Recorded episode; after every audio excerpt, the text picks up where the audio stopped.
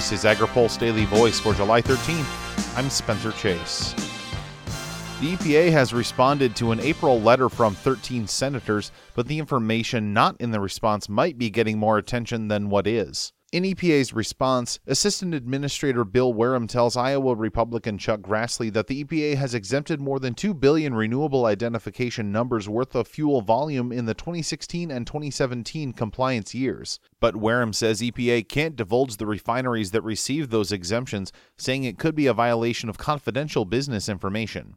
That omission didn't sit well with Grassley, who said it didn't make any sense and isn't acceptable. Brooke Coleman with the Advanced Biofuels Business Council agrees. The total lockdown on even the basics of who received what and when and why is extraordinary. Coleman says while acting administrator Andrew Wheeler may have just taken over this week, he says the new leader can still take steps to address the issue.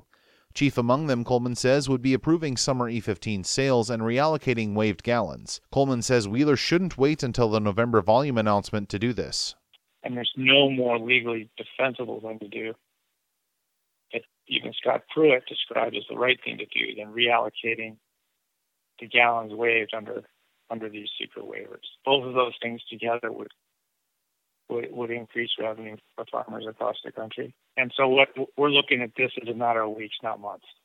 An energy sector spokesman says Wheeler pledged at his confirmation hearing to follow the law on the RFS, and that should include a timely volume announcement and applicable exemptions. Paul Winters with the National Biodiesel Board says it's important for the annual volume obligations to reflect real numbers. Once EPA establishes the RVOs for any given year, that at the end of the year they ensure those gallons are actually used and that the RVOs are actually met. When EPA is giving out these retroactive exemptions, essentially they're failing to, to ensure that the gallons are met. Reporting for AgriPulse, I'm Spencer Chase.